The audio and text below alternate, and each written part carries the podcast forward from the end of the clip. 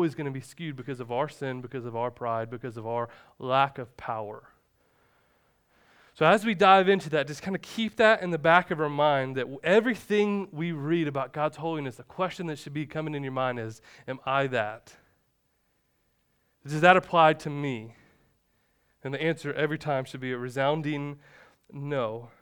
So we'll pick it back up in verse 1. In the year that King Uzziah died, which we're going to come back to because there's some massive significance there. In the year that King Uzziah died, I saw the Lord sitting upon a throne, high and lifted up, and the train of his robe filled the temple. So we see right out of the gate, Isaiah's vision of God is way different than we probably imagined. I mean, just think about it. When you pray, what do you picture God as? When you think about, when you meditate, when you picture God, what do you picture him as? Because Isaiah has given us a very clear picture that here is God sitting on his throne. And there's two things that come from that his position and his authority. That God is holy because he is king. He's seated, seated in his throne. There's no one taking him off his throne. There's no way that we can overthrow his power, overthrow his authority. He is seated in his throne. Why? Because he's holy, because he's fully set apart. That there's none like him ever on his throne forever. Has always been, will always be on his throne. Your thoughts, your opinions, your words, whatever's happening in culture is not going to waver his thrownness any bit. He is holy. That's where he is. But the other part of that comes his authority. Who sits on a throne other than a judge? That he's going to judge us rightly based on his holiness. James 4:12 puts it this way. There's only one lawgiver and judge. He is able to save and to destroy. Psalms 50 verse 6. The heavens declare his righteousness, for God himself is judge. So here's where we have to start seeing that, that he is fully set apart, that, that God is not one that has kept the law, so he's earned this right. He created the law. He's fully set apart from anything we can ever wrap our minds around. So he is all authority and he is all judge. Now, can I just, I have a lot of pet peeves, if you don't know this about me. Just, it's, it's a wonder that I'm a pastor sometimes because people drive me crazy. Here's one of the biggest phrases that just drive me crazy Only God can judge me. Y'all heard that? I'm, I'm a chivalrous man, and it's typically girls, females that I hear say that, but if I hear a guy say that, I might punch you. Only God can judge me. And we say that because we are going, listen, listen, uh, I don't care about your judgment. I'm only worried about God's judgment. You fool. God's judgment is way far worse than any man judgment's ever going to be. But we walk around so fearful of, of what man's going to think about us, all the while forgetting that God is on his throne, fully holy, only able to judge because he has not kept the law, but he is the law. So his holiness, his set apartness, is who God is. He is king and he is judge. Are we? Are we king over anything? Can we rightfully judge anyone, anything? No, because we're all sinners in the same. We're all struggling to do what everyone else is struggling to do. So when we take our eyes off ourselves and, and put it where Isaiah saw, man, w- what does that mean for us? Our holiness starts to diminish quickly. Calvin puts it this way The purpose of the statement in any case is to attribute to God a grandeur beyond any human form. So he's seated on his throne, full of power, full of authority, and the grandeur is bigger than anything we can ever imagine. So we picture God and we think about God, is that what comes to our mind? His holiness, His radiance, His power and authority. And, and Isaiah goes on to say that the train of His robe filled the temple train of his robe. Now, I think this is something that, that kind of gets lost in translation. I was thinking about this yesterday because it's kind of wedding season at the branch over the last year, but I, I kind of also think it's always going to be wedding season at the branch because uh, you guys grow up and then fall in love and get married and then have babies. And that's just, I think, what's going to happen a lot. So, as Kayla was walking down the aisle yesterday, it just got me thinking of my own wedding. And one of my favorite things about my wife's wedding dress was her train. I think, Sarah, we got the picture? So you can kind of see it. it's a dark picture, but look at that thing. Don't look at my soul patch. Judge me later. Mark used to have one, right? Did you used to have a soul patch? Goatee, okay. You're supposed to help me, but yeah, yeah. I did that. So the train of her robe was one of my favorite things because when she was coming down, I mean, that thing was just gliding behind her. And, and the larger the train, the how, higher the power, the higher the authority. So, so check this. Um, 1953, when Queen Elizabeth II uh, was brought in as queen, she had a robe, uh, a train that was 18 feet long. This is 1953, 18 feet long. She had six people helping her with her train because the train was so long. 18 feet. So you've got this, this monarchy, this incredible lady coming to be the queen with an 18 foot long train. And we still talk about it, and there's pictures of it today. But scripture says that our God's train fills everything, it's spilling out everywhere. That the largest train that we can think of means nothing compared to the train of God. In ancient days, the flowing of the monarch's robe was a symbol of glory and splendor. So, symbolically, the robe represents God's infinite splendor and majesty, his glory. So we just kind of skip over that detail, but in that day, in that setting, everyone marveled that the God of all God sitting on his throne in his robe filled the entire temple. That meant something, that he was glorious, that he was richer than all else because he could afford this massive train that filled the temple. One pastor said, air in the atmosphere, air is in the atmosphere of the earth. God's glory is the atmosphere of heaven. So this means is radiating glory in heaven because of his power, because of his authority, because of what the train represented. That he is all glorious because he is holy. Now, again, we just have to stop. Are we? Can we afford that? Is there any part of us that, that is deserving of wearing a train that even barely tickles behind us? Is there any glory in us that has a robe or a train that will just flow as we go? No. None of us deserve that. None of us can afford that. If we try to wear that, we just get ridiculed because, one, you're wearing a train in 2019, but two, who are you to wear that? Who are you? How are you deserving of something like that? Verse 2 Above him stood the seraphim.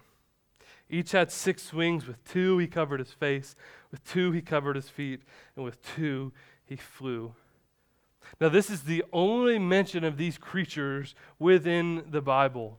And the root word of seraphim is fire. So these are fiery beings that are flying around God, the presence of God. And we just have to stop because I know a lot of us, if you're anything like me, you grew up watching cartoons, and just, when we think of heaven, we think of the fat little babies with the wings, just kind of like, oh yeah, floating around. No, these are fiery beings. And with two, they cover their face, with two, they cover their feet, and two, they flew. And the significance of that is massive because we see a physical manifestation of God's holiness that these seraphim are carrying out. Both of them happened to Moses. So if you'll flip over to Exodus 32 with me. So wants to see these two. They'll be on the screen as well, but be seraphim are carrying out the same thing that happened to Moses.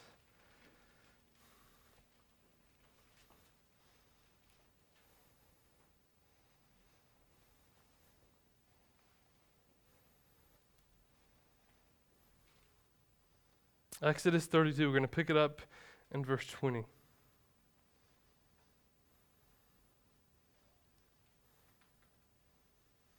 But, he said, you cannot see my face. This is when Moses is pleading, Let me see you. And God says, You cannot see my face, for man shall not see me and live.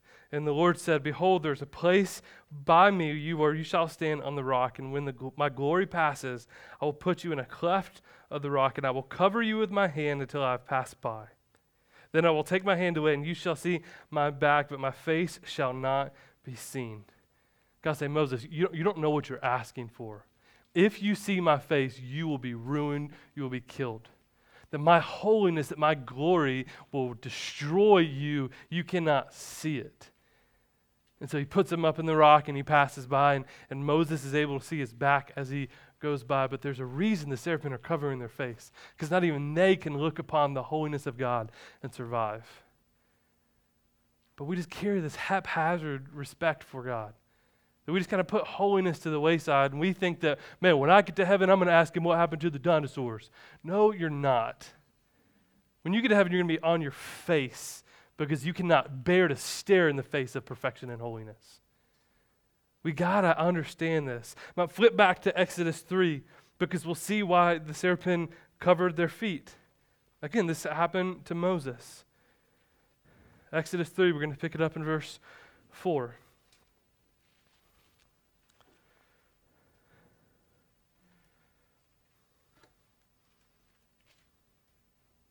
And when the Lord saw that he turned aside to see, God called to him from the bush, Moses, Moses. And he said, Here I am.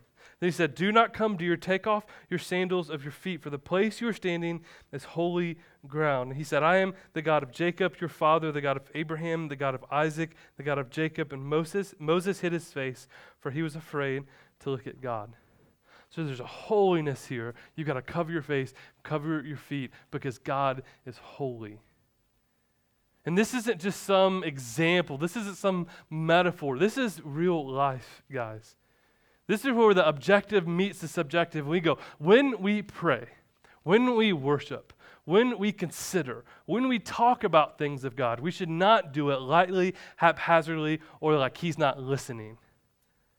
We, couldn't, we shouldn't consider the things of God without thinking the holiness of God. We shouldn't talk about ourselves like we are holy. We should know that there's only one that is holy, that a simple glance in his direction would destroy us. That is the holiness of God which we are found here. Verse 3 And one called to another and said, Holy, sorry, back to Isaiah 6, verse 3. And one called to another said, Holy, holy, holy is the Lord of hosts. The whole earth is full of his glory, and the foundations of the threshold shook at the voice of him who called, and the house was filled with smoke.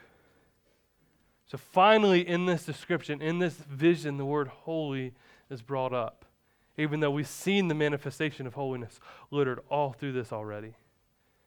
We've seen the attributes of why God is holy, why he is set apart. So, what the seraphim are singing is what's already abundantly obvious that there's no one like him. That this God that is there is like none other. He is fully set apart, he is fully otherness. That he's not like us, he is God, that there's none like him. John Calvin says it this way that surely the repetition proves rather the unwearied zeal of the seraphim.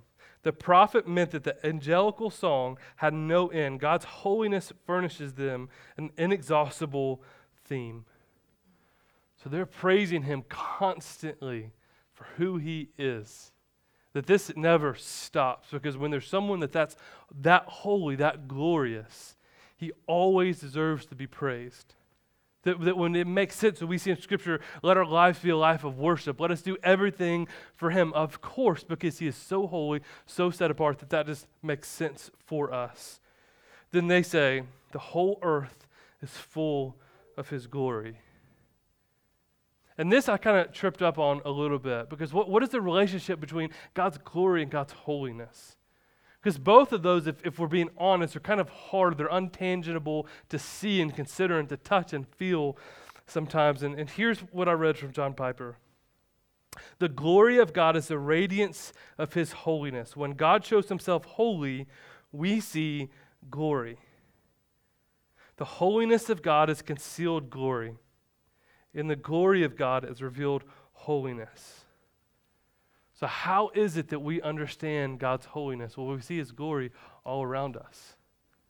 That when we see, I mean, we, we live spoiled to have mountain ranges all around us. When we climb to Preacher's Rock, when we come over Crown Mountain, when we see the mountains in the distance, we see God's glory on display. And that is God's manifest holiness. So, how do we understand God's holiness? Well, look at the glory around us. Look at the miracles that take place. Look at the life that we have, the breath we get to breathe, because we deserve none of this. This is all because God's glory. It's why our church's mission statement starts with by God's glory, for God's glory, because we can literally do nothing else but apart from that, and we do it all for God's glory. So when we talk about the glory of God, that is the physical manifestation of his holiness. So, how do we understand God's holiness? We look at his glory. Now, this is where we have to really start to ask, ask ourselves these questions. Because I know all of us, especially if you've been a Christian for any length of time, you have this Bible verse on a t shirt somewhere. You have it on a sticker or a coffee mug. This verse is near and dear to a lot of us but I think we just glance right over the depth of it. Verse 5. And Isaiah said, Woe is me. Now, woe is me, this translation just doesn't get it. Because this is a guttural, I mean, they had to put something on paper, but this is a guttural response to what they've just seen. The, woe is me is like, oh, well, woe is me. Okay. No, this is a I am done. And we see how it ends. For I am lost, for I am a man of unclean lips, and I dwell in the midst of a people of unclean lips. For my eyes have seen the King, the Lord of hosts. So R.C. Sproul says the Lord of hosts is originally a military term, and its scope is extended to denote divine control over all created realm. So Isaiah is going, this, this Lord of hosts, he is the army sergeant. He is the man. He has control. He has dominion over everything, and I've seen him, and I am ruined. Now, let's just be real with one another because that's all we can do, right? There's no point in fluffing each other up for the sake of nothing. How many times have we considered that? How many times have we stopped to go, man, if I came face to face with God, am I going to be ruined? Because here we have to, again, everything can be balanced. We have this, yes, is God Father? Yes, and we can know Him intimately. And He says, let the children come to me. And there's that aspect of God for sure, 100% amen. But we also have to remember that He is holy. I, I don't know if you guys remember this. This was when I was in college. Uh, there's this huge fad that came out within Christian culture. I mean, it was a shirt that said, Jesus is my homeboy. Do y'all remember that? Did anyone have one of those? Okay, because there would be a burning ceremony at the Staples if you did have one of those. Because what this did was it took Jesus out of the otherness. He took God's realm and reign as a holy, majestic king and put him into our definition. That, oh, Jesus is my bro, man. We just hang out, we do life together. He's just my boy. That is that true? Yes, but we cannot separate that from his holiness, his power. The homeboy is holy, and we cannot separate those two. So, yes, do we have that intimate relationship? 100%. But when we walk into heaven, when we get there, we're not going to go, bro, I totally sinned it. Did you see that? No, that's not going to be the conversation at all. We're going to be on our face. Woe is me, for I'm dead. I'm a man of unclean lips, and I live with a people of unclean lips, and my eyes have seen the King. I am ruined. We cannot fathom, we cannot taste the holiness of God. But, but, verse 6 Then one of the seraphim flew to me, having in his hand a burning coal that he had taken with tongs from the altar. And he touched my mouth and said, Behold, this has touched your lips, your guilt is taken away, your sin is atoned for. So we start to see the other side of God's holiness. I, am pretty strong willed, and so when I first really came to faith and was really pursuing it, I, I heard a sermon and then I read it and I just argued. I, am I'm, I'm a big arguer. I've gotten better. I do it internally, but uh, nine times out of ten, if you say something to me, I'm arguing with you in my head. I just won't tell you. But I heard this scripture and I heard this sermon be holy, for I am holy. And that just, that just, I hated that verse. I mean, all that I understand about Scripture, all that I understand about God's character, His nature, who He is, how is He going to expect me to be holy? Be holy, for I'm. There's just no way.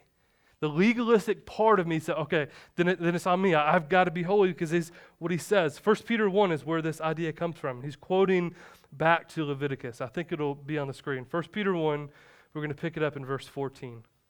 As obedient children, do not be conformed to the passions of your former ignorance.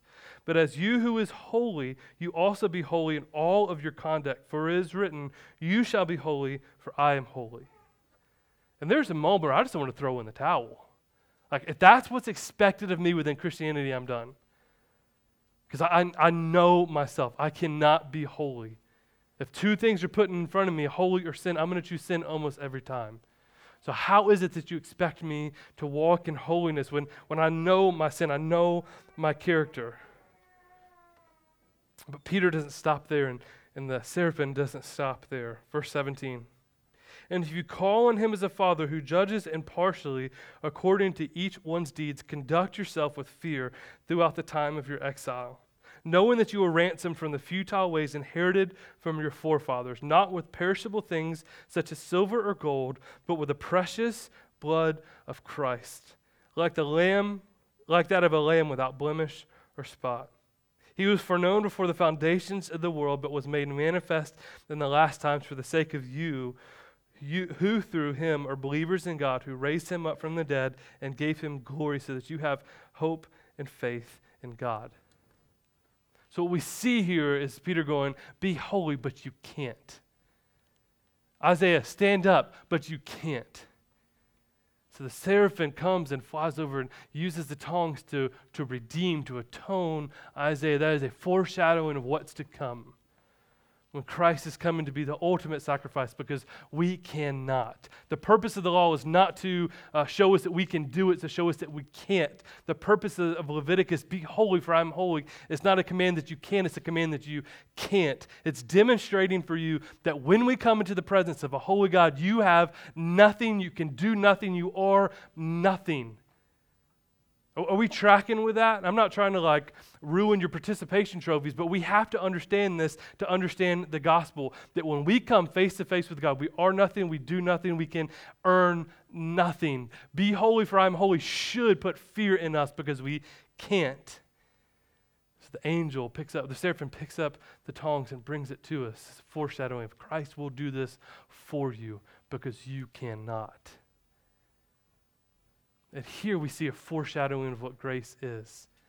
Because God had to do none of that. Isaiah could have been smited right there in front of him, and he would have been holy, right, and just to do that because he is holy. But what about his rights? What rights? In front of a holy God, you have no rights. All you are is a wicked, sinful human being. I'm a man of unclean lips. I come from a people of unclean lips, that he is so set apart, you can do what you want. And we'd have to sit in this. We have to marinate in this. Verse 8. And then I heard the voice of the Lord saying, Whom shall I send? Who will go for us? And I said, Here I am, send me. And we love that. We love that verse, and I'm glad we love it. I'm not, I'm not going to put you down for that. I, I, love that we have the heart of that. But if that heart, that's not rooted in what Isaiah had seen first, if that is his attempt to become holy, he's damning himself. If we're not doing this, if we're not going, if we're not living on mission, if we're not part of missional communities, bringing people into our lives, into our homes for the sake of God's holiness, we're just doing this so that we can be holy, brothers and sisters, we're on a way to away from the King. That we only do this because of God's holiness. So we need to check our hearts. We need to think through why are we doing this? Why are we saying, Here I am, send me, I want to live for you? What is our motivation? Because if it's not because we came to a moment where we were laying on the ground saying, I'm a man of unclean lips, don't kill me. And we get the tongue, we see the atonement taken for us. If it's not rooted out of that, then we're walking in legalism that's going to destroy us. We don't have a true, genuine relationship with God. Every sin in our life starts from a low view of God. So, as we manifest, if we think through the holiness of God, if we see sin taking place, we have to understand if it's the legalism, if it's the self pride, the self righteousness, all that comes from a low view of God. So, what does all this mean as we start to wrap up, as we start to consider and ponder this for ourselves? If we go back to verse 1, I think there's a, a, major significance that, that Isaiah just kind of drops into here. Because he says in verse 1 that in that year that King Uzziah died, I saw the Lord sitting upon the throne. And we have to understand a little bit about who King Uzziah is to see the significance here. Because part of this, yes, sure, it's just giving us a time frame for when this happened, which was around um, 740 BC. But King Uzziah in these days was a massive figurehead. He became king at 16. Okay? Very rare. Became king at 16 and reigned for 52 years. The Bible says that he himself, or he set himself to seek God in the days of Zechariah, who instructed him to fear God. As long as he sought the Lord, God made him prosper. So Uzziah was the man here. That he was leading out of a fear of God, that he got it, that he understood it. But it's, it's when Uzziah died, Isaiah saw the Lord. And what's happening here? So flip, last flip for me, Second Chronicles 26 because there's a juxtaposition happening, there's a comparison happening here that I think will speak volumes to us in our situation this morning.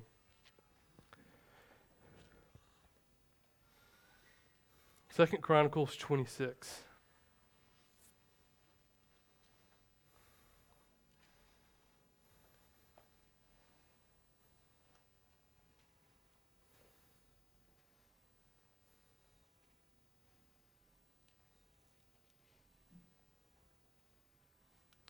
Second Chronicles 26. We're going to pick it up in verse 15.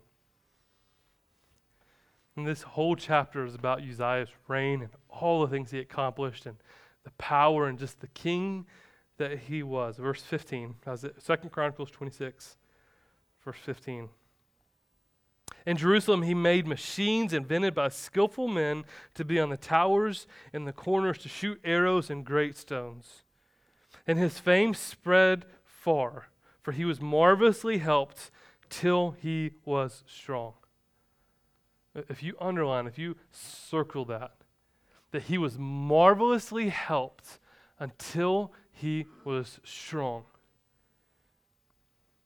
Let's see what happens.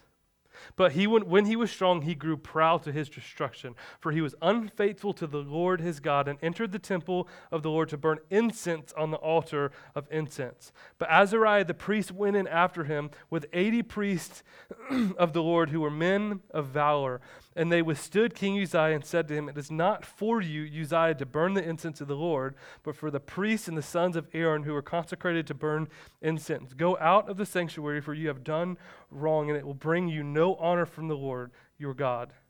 Verse 19 Then Uzziah was angry now he had a censer in his hand to burn incense, and when he became angry with the priest, leprosy broke out of his forehead in the presence of the priest in the house of the Lord by the altar of incense. And Azariah, the chief priest of all the priests, looked at him, and behold, the leprous is in his forehead.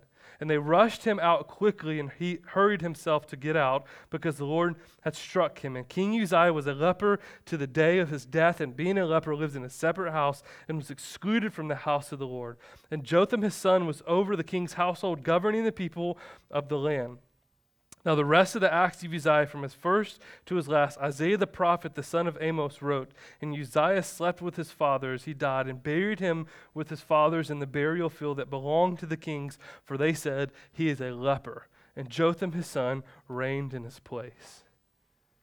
So here we have everyone around Uzziah thought Uzziah was it that he was holy, that he was set apart, that there's none like him, that he's the wonder child, that Uzziah is this great, majestic, majestic king that can do no wrong. And at some point, Uzziah started to believe his own hype. At some point, he said, Yeah, I am that guy. I am holy. I am set apart. And he was marvelously helped till he grew proud. And he started to take control of things that he shouldn't take control of. And so the whole country was seeing the fall of Uzziah. And so in this juxtaposition, God goes, Hey, you saw how Uzziah fall? Let me show you a king that will never fall, Isaiah. Let me show you the true king, the true holy one, that I am way holy, that I'm way set apart, that I am the otherness, there's no one like me. You thought it was Uzziah, but look what happened when he played games with me. You thought Uzziah was the king, the holy, the set apart, but look what happened when he became so proud that he thought he was actually holy. And, and church, here's what we just have to. I just plead with you. I've been praying this over my own soul this week, praying over you guys. We have to understand that where we live, in the time and the country we live in, we think that we are holy. that we think that we are set apart. In a lot of ways, we are. We're the richest in the world. If, you're, if you've graduated from college, you're top 1% in the world. We get this. We understand this. We have more money, more power, more authority than anyone else anywhere. And we're starting to believe our own hype. And then on the paper, on the surface, it looks great. It looks like you're career driven. It looks like you have a hard work ethic. It looks like you're wise, that you're saving, that, that you're a good person. But slowly but surely, we're going to start to belong or believe our own hype. That I am set apart, that I am holy, that I have something to offer. That what we're saying is, God, you have all of that, but I've got this. And th- this is mine. I can control this. And, and how do I know this? Because I know the way that I pray, or rather, the way I don't pray. How do we know this? I know the way that I worship, or rather, how I don't worship. That when things start to come at me, who's the first one to take control of it? Me, because I'm holy, because I'm set apart, because I can fix this. My prayers don't start off with me in the floor in the presence of an almighty God. It's me driving, going, Yeah, if I have time to pray today, I'm going to pray.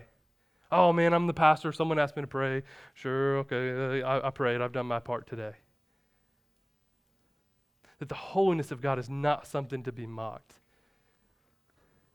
And he was marvelously helped until he becomes strong. So, this culture that we run after, the strength and power and dignity is what we're after, is actually destroying us, church. The we can speak into anything that your opinion matters about every single subject, every single matter proves that you think you are holy. I mean, I am I was joking about Steve's age. And, and I'm 32, so I'm not that old, but here's what I know. The older I get, the less I have any clue about anything. And so I love, church, hear me, I love the zeal that comes with college students and young adults. I, I love it. But can I just plead before you? Give it a break. Because you're not holy, and you're not set apart, and you're not righteous. And this swagger that comes out of us because we think we are is damning us, is damning the world around us. That if we act like we are set apart, that we are the ones that are holy, people will start to judge us and say, Well, I can't be like that, so I'm going to stay away from the church. Or I'm better than that, so I'm going to stay away from the church. That if we're talking more about who we are and less about the holiness of God, then we're pushing people in droves away from the church. His holiness, His gloriness, His name and His renown fills the earth. And there's nothing we can do about it apart from the coal that was picked up from the fire, apart from Christ coming down to rescue us, to redeem us. There's no way we have a shot at doing anything to earn God's favor, to earn God's right, because He is so holy, so set apart, so otherness that we can't even get there. So, church, I'm, how are we going to pray today that's any different? How are we going to sing today that's any different? How are we going to think about the character and the nature of God that's any different? How are we going to speak to our brothers and sisters in Christ that's any different in light of God's holiness? How are we going to love and serve community in light of God's being fully set apart? Which means that we are not. The one thing, church, that binds us together is we are men and women of unclean lips that live in community with men and women of unclean lips. That's what holds us together our sin. That's why Paul says, I'm going to boast all the more in my weakness. Because that's when Christ is strong. That's when his holiness, his glory is on display. So I, I know in a world of your truth is your truth, my truth is my truth, who are you to judge, who are you to tell me different? This is an unpopular message. But from Genesis to Revelation to now, his glory is on display. And the root of that is his holiness. So as we stop to prepare for communion, as, as baptized believers that we have two tables we can go to, what are we thinking? What are we praying? What are we considering? That there is a holy, righteous God that is fully set apart, that is on a whole different level. That should change the way we view him because in His goodness, in His grace, He made a way when there was no way. And God's holiness, sent down His Son for us. That is the gospel. Be holy, for I am holy is an impossible task unless the Holy One brings it to you. So I'm, I'm just going to sit for a minute. We'll, we'll spend some time praying. But I think as we study, as we consider, as we ponder God's holiness, the obvious question is I'm not. And where have I tried to be holy when I'm just separating, I'm just pushing Him away? Because God is holy and I am not. So let us pray.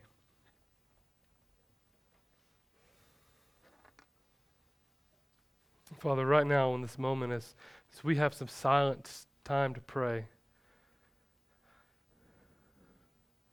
Father, would we have a right view of you? Would we consider the words of Isaiah, the, the scene that took place in front of him?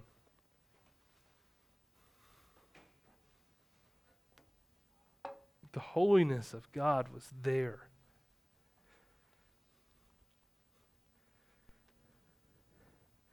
And his first thought was, I'm, I'm done. I'm dead. And when we sing, that's who we're singing to. That God's seated on his throne with all power, with all authority.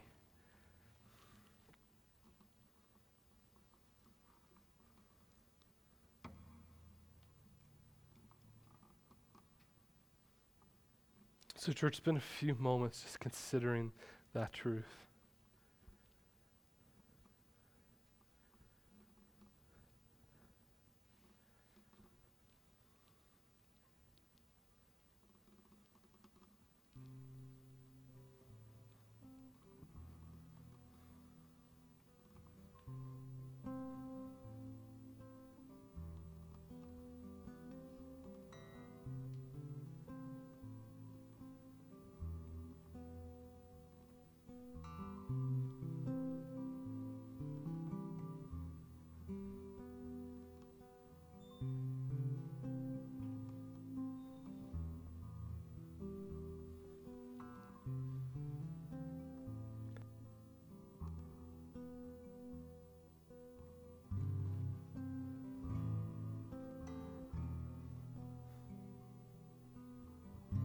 Church, we know that all of our sin is rooted in a low view of God and His holiness.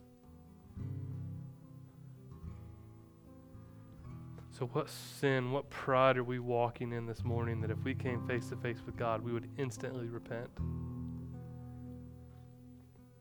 What is it in our life that we think we are strong, that we think we are in control, that we are the final authority? And this morning, let us lay that at his holy and glorious feet.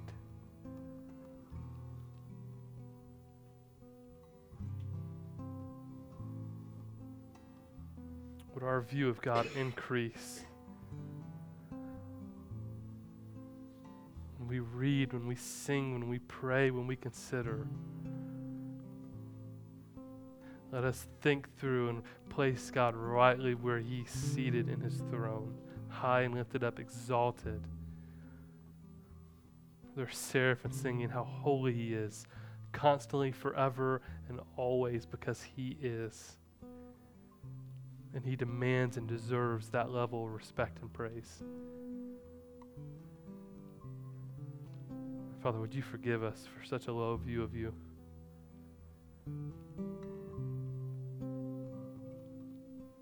Would you forgive us for placing you on the same plane of us.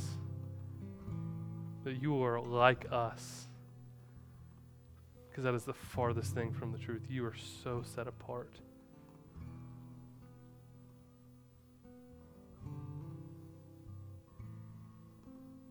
Father, we marvel at the fact that even though you are fully holy, you're fully set apart, owe us nothing, you sent your Son as a ransom.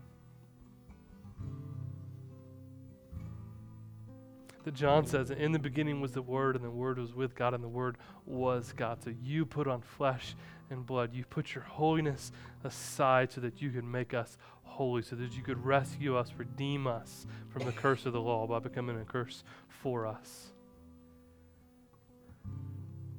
Why? Father, you are holy. You didn't have to do that. You owed us nothing. Not only are you holy, but you are good. You are love. You are grace. You are mercy.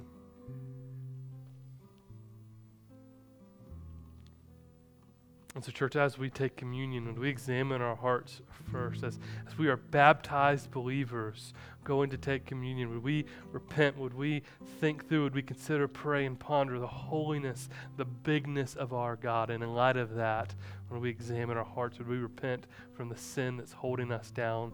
Would we repent from the pride and the control and the arrogance that's in our souls?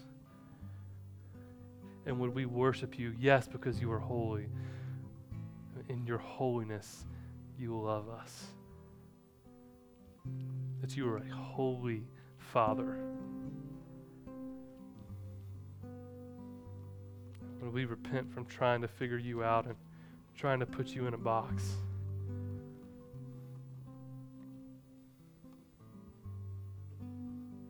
So, church, I'm going to leave us like this. There are two communion tables in the back. And whenever you're ready, we're going to take communion together. And as we sing in a minute about how holy God is, we have a right view, a right understanding of what that means. So when you're ready, communion is open.